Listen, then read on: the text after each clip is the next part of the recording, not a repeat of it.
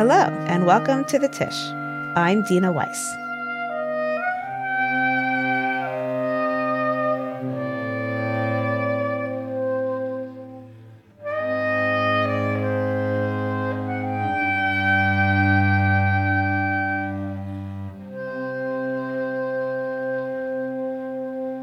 Tzara'at, often translated as leprosy, is a very mysterious disease. Nobody really knows how it comes or why it comes, but there's much more clarity on the other end, where we see the Torah putting a lot of emphasis on the proper way for the person who had Tzara'at to be reintegrated into society, the sacrifice that they need to bring in order to heal themselves not just physically from the Tzara'at, but also spiritually and become a part of the community once more. And the person who was afflicted with Tzara'at has to bring a very unusual sacrifice, a unique sacrifice. The primary elements were two birds, a bit of a cedar tree, a red woolen thread, and a sprig of hyssop. The birds are not unusual. We generally bring animals and birds as parts of our sacrifice. So we're going to focus on the three components that are unique to the person who has tzara'at and is being reintegrated, the cedar tree, the woolen thread, and the sprig of hyssop. And the Ohev Yisrael actually splits these last three into two.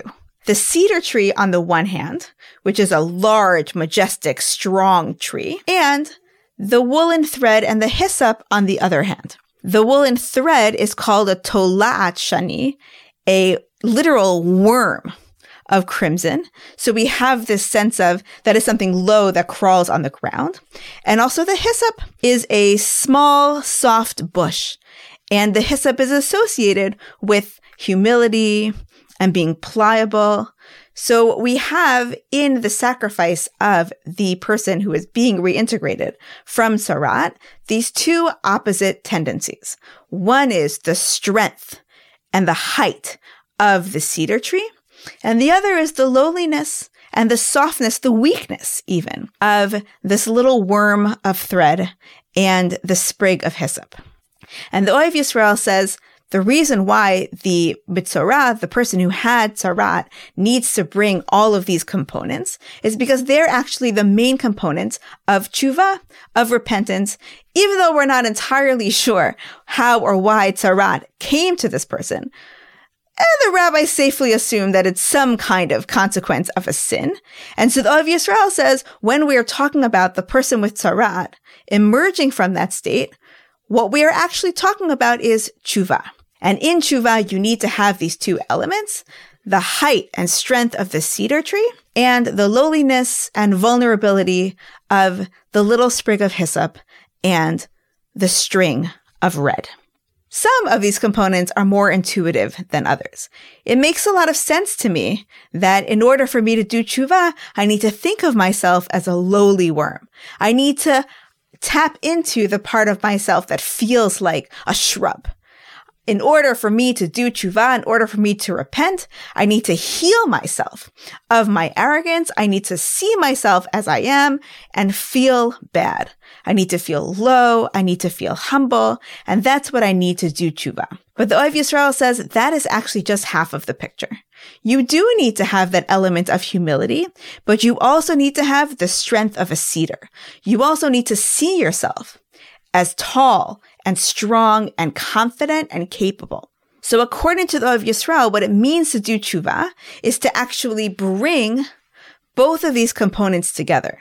We might think, right, that in order to become a better person, we need to be self-critical, self-deprecating, seeing all the things that we do that are bringing ourselves and others down.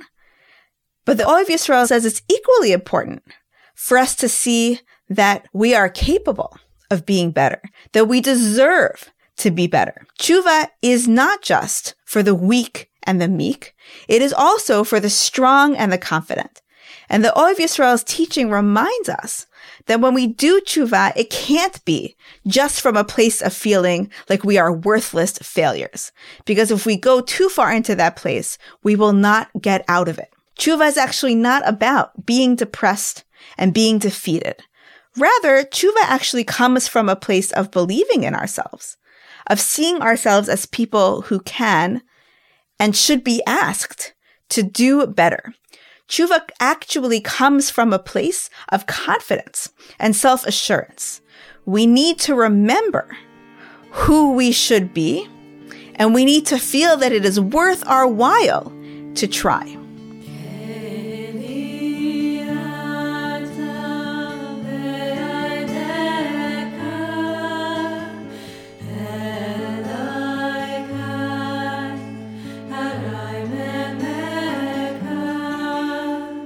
Element of self confidence, a feeling of self worth, being necessary for the process of tshuva, I think is also really important when we are in conversation and relationship with other people and trying to inspire them to be better. When we give critical feedback to someone, it's actually not helpful to them to just say, here is what you've done wrong. You should feel bad about this because that is not going to encourage them to grow. They're just going to think about themselves. Oh, I'm bad at this. I'm a failure. I'm no good. Instead, we need to frame it both for ourselves and for the person we are speaking to in terms of the constructive. I know that you're capable of being better. I have seen you do better and use their cedar side to get them out of the trap of feeling low and feeling incompetent to a place where they're inspired to tap into what makes them strong, what makes them great, and to become the people that we know that they can be and that we can be. According to the Ohev Yisrael, the sacrifice of the person who is being healed from tzara'at highlights these two elements that are necessary for a successful process of tshuva. We need to have these two qualities in balance lowliness and humility on the one hand, and arrogance and confidence on the other. Tshuva is a process that requires the humility to be willing to change, but it also requires us to have the confidence, even the arrogance, to believe that we can. This episode was produced by Sam Greenberg, Effie Unterman, and Jeremy Tabak. Thank you to David Chabinski for recording and editing this episode. Music for the Tisch is from Chana Raskin's debut album, RAZA Kapelya, produced by Rising Song Records.